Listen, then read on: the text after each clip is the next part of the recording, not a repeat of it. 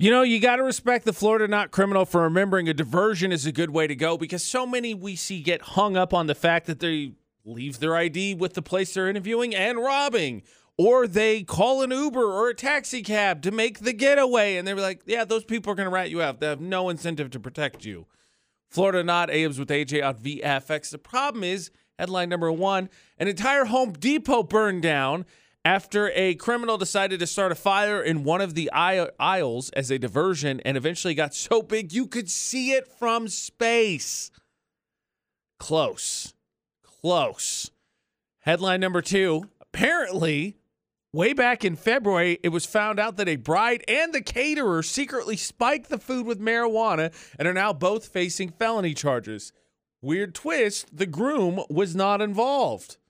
Is this some kind of tryst we don't know about? A prank that the groom wasn't involved in? That sounds a little bit suspicious, especially on your magical day.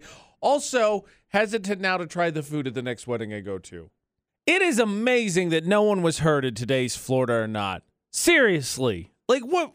Look, I gave kudos for the diversion, but like, you're supposed to have a conversion that's controlled. And that was more so tongue in cheek than anything. Florida not with Ames with AJ on VFX because it's story number one. A guy decided he was going to steal a bunch of tools and realized, you know what, I need a diversion. I need a diversion to make this work. So he started a small fire in an aisle of a Home Depot while he tried to make his getaway. Someone tried to stop him and he got to his getaway car, and the entire Home Depot burned to the ground. Apparently, it was so large you could see it from space. He has since been arrested, and thank goodness no one was hurt, despite $17 million worth of inventory burning up. Wow.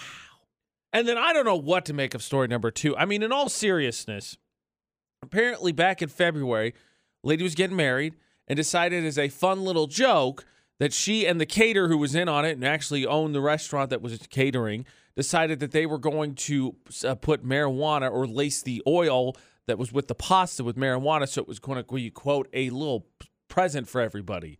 People got paranoid. People got sick. People got, of course, out of their normal minds and freaked out, and everyone did not enjoy it. Luckily, no one was actually seriously injured.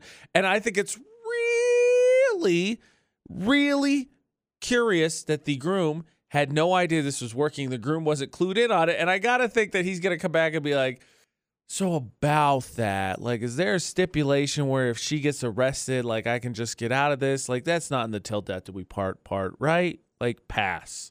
So the question is, these two absolutely ridiculous stories. It's hard to sit there and laugh and say any one of them's more haha than the other because they're both a little scary. Luckily, nothing worked out or nothing or everything worked out in terms of that. So, which one would you go with? Toss up. I would say story number one? Unfortunately, that's not the case. Story number one happened in San Jose. Story number two was actually the one that happened in Florida. And I, yeah, that that's a thing. So maybe, maybe slow, slow eating. Always just a little, try a little bit next wedding. I'm a little bit curious because the next wedding I think I'm going to attend is my best friend's. And no, this will not happen. But he's not the type of person that wouldn't necessarily pull a prank.